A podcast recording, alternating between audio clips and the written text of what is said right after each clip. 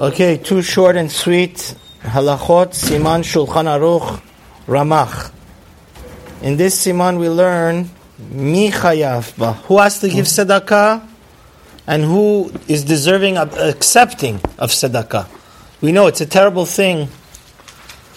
People that um, have money and then go fake it, like a lot, some of these homeless people, they actually have Mercedes Benzes, but they just they don't have anything to do. It's it's. Uh, it's also you have a you need to have a talmid chacham as the gabbai to see who deserves charity and prioritize. So it says, "Kol adam chayav liten tzedakah."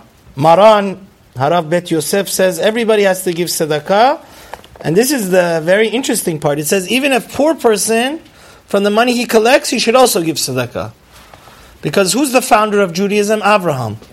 The whole reason we were created to be a giver rather than a taker. So even if you accept donation from people, you yourself should help give tzedakah from the money that they give you. Doesn't mean you need to give 10%, obviously, but uh, noten kafu. Now, if there was a bet din, the world, why, the reason why the Jewish world is so messed up, like one of the f- most famous problems we have in the Jewish world is aguna, the women that, is because we don't have a functioning bet din.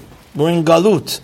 But this is a crazy halacha, it says. He says, somebody that's cheap and a miser and doesn't give as much as tzedakah, right? Because if you're Jeff Bezos and you're worth $200 billion, then you, and you're making, that, let's say, a billion dollars a year, well, guess what? You have to give $100 million to tzedakah. So in the time of the Bet Din, they would force him to give his share, right? And if he wouldn't, they would actually give him shalach, they would give him lashes to the people that was being cheap and wasn't supporting because uh, any real Jewish community needs yeshiva, needs mikveh, needs Bet Yaakov, needs uh, yeshivot. And if you have the money and you don't want to give it, then um, actually they can foreclose on his properties, the Bet Din, and take it because um, they, they have is the judge. It's like it's like the court. It's a court system. So if you need to give your fair share, if you don't give your fair share, then they can take it by force. The menu and they take mashi until. So let's say the bedin brings a CPA and whatever, and they say the guy's worth hundred million dollars, and he's only giving thousand dollars a year to charity. So if you should really give, be giving hundred thousand dollars, then by force, by hook or by crook, they go and collect that money uh, it's unfortunate. They say uh, there was only one time that the, there was an organization that had too much money, and that was the Bet Hamikdash that they had to put shofar. It's a shame that people have uh, sometimes billions of dollars and they just give pennies. They just don't give.